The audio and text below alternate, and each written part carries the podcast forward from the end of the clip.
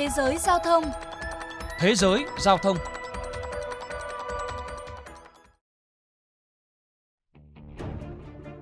Thở phào sau khi trao gói đồ ăn còn nóng hổi tới tay khách hàng, Zhang Zhenhua, một tài xế công nghệ cho ứng dụng Meituan của Trung Quốc, nhanh chóng bật app để xác nhận hoàn tất đơn hàng.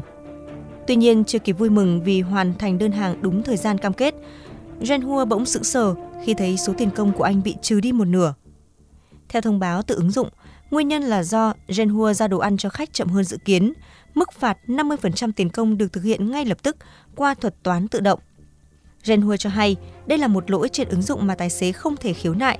Các hãng gọi xe công nghệ đang bóc lột hàng triệu lao động như anh khi ngành này bùng nổ trong thời gian gần đây.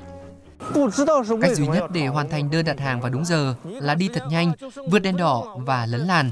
Trước đây các ứng dụng quy định phải hoàn thành một đơn hàng trong phạm vi 2 km từ 40 đến 50 phút, nhưng bây giờ chúng tôi chỉ còn có 30 phút. Trường hợp của Zhenhua cũng là tình cảnh mà không ít tài xế công nghệ ở Trung Quốc đang phải ấm ức chịu đựng. Nhiều người cho biết các hãng ứng dụng sử dụng chiêu trò thuật toán tính giờ để đánh giá công việc và ăn chặn tiền công của họ. Bà Kendra Strapper, chuyên gia tư vấn luật tại Bắc Kinh cho rằng sự thiếu minh bạch trong quy trình xử phạt mà các nền tảng công nghệ đưa ra đối với tài xế là vấn đề hết sức nghiêm trọng. Thuật toán sinh ra nhằm tối đa hiệu quả công việc, nhưng thật không may trong xã hội hiện đại này, cái giá phải trả lại chính là quyền lợi của con người.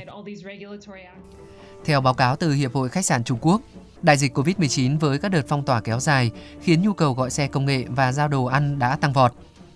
Thống kê cho thấy lĩnh vực này hiện có trị giá lên tới 664 tỷ nhân dân tệ, tương đương khoảng 100 tỷ đô la Mỹ. Tuy nhiên, sự phát triển nóng của thị trường gọi xe cũng khiến cho nhiều hãng ứng dụng rơi vào tầm ngắm của cơ quan chức năng. Đầu năm nay, Alibaba chịu mức phạt kỷ lục 2,8 tỷ đô la Mỹ sau khi điều tra cho thấy công ty này có dấu hiệu vi phạm quy định chống độc quyền. Nhà chức trách Trung Quốc mới đây cũng đã yêu cầu các công ty như Didi Global, Meituan hay là Tencent Holding phải cải thiện thu nhập, đồng thời đảm bảo thời gian nghỉ ngơi cho tài xế công nghệ và người giao đồ ăn. Bên cạnh đó, sửa đổi các thuật toán, hạn chế rút ngắn thời gian nhằm tránh việc nhân viên giao hàng chạy ẩu để hoàn thành đơn hàng đúng hạn. Trong tháng 12, một bản quy định chi tiết nhằm bảo vệ tốt hơn quyền lợi của tài xế công nghệ đã được 8 đơn vị cấp bộ ban hành. Theo đó, các công ty dịch vụ gọi xe phải thông báo cho tài xế số tiền chiết khấu sau mỗi lần giao dịch, phải trưng cầu ý kiến lái xe, công đoàn và hiệp hội ngành hàng nếu đưa ra bất kỳ kế hoạch điều chỉnh giá cước nào trước một tháng kể từ khi thực hiện. Ông Liu Pengfei, người phát ngôn Bộ Giao thông Vận tải cho biết.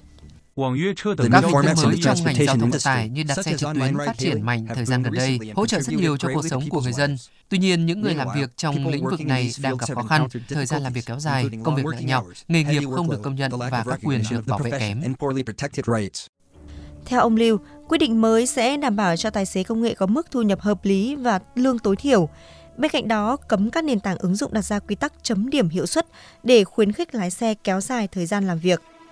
Ngoài ra, môi trường và điều kiện làm việc cũng sẽ được cải thiện với yêu cầu các hãng ứng dụng cần thiết lập những khu vực đậu xe tạm thời, giúp tài xế có chỗ ăn uống, nghỉ ngơi và phòng tắm.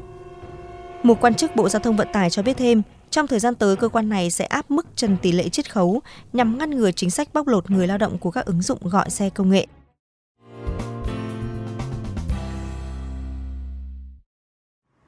Quý vị thính giả thân mến, tại Việt Nam thực tế những năm gần đây cho thấy lái xe công nghệ hay shipper đang đem lại thu nhập và thu hút được nhiều lao động tại các thành phố lớn. Tuy nhiên, theo Tổng Liên đoàn Lao động Việt Nam, hiện các lái xe công nghệ không thuộc đối tượng tham gia bảo hiểm xã hội bắt buộc do chỉ có hợp đồng đối tác với các đơn vị cung cấp ứng dụng, không phải hợp đồng lao động. Điều này đang tạo ra khoảng trống cho việc thực hiện các chính sách an sinh xã hội với nhóm trên. Theo khảo sát, phần lớn lái xe công nghệ hiện nay ở độ tuổi từ 25 đến 35 tuổi. Mức độ tiếp cận các chính sách như bảo hiểm xã hội tự nguyện hiện vẫn rất thấp, chỉ dưới 10%. Trong thời gian tới, để nâng cao tỷ lệ này, theo các chuyên gia, những quy định chính sách an sinh hiện hành cần tiếp tục được sửa đổi, tăng tính hấp dẫn và công bằng hơn. Chuyên mục Thế giới Giao thông hôm nay xin được khép lại. Kính chào tạm biệt và hẹn gặp lại.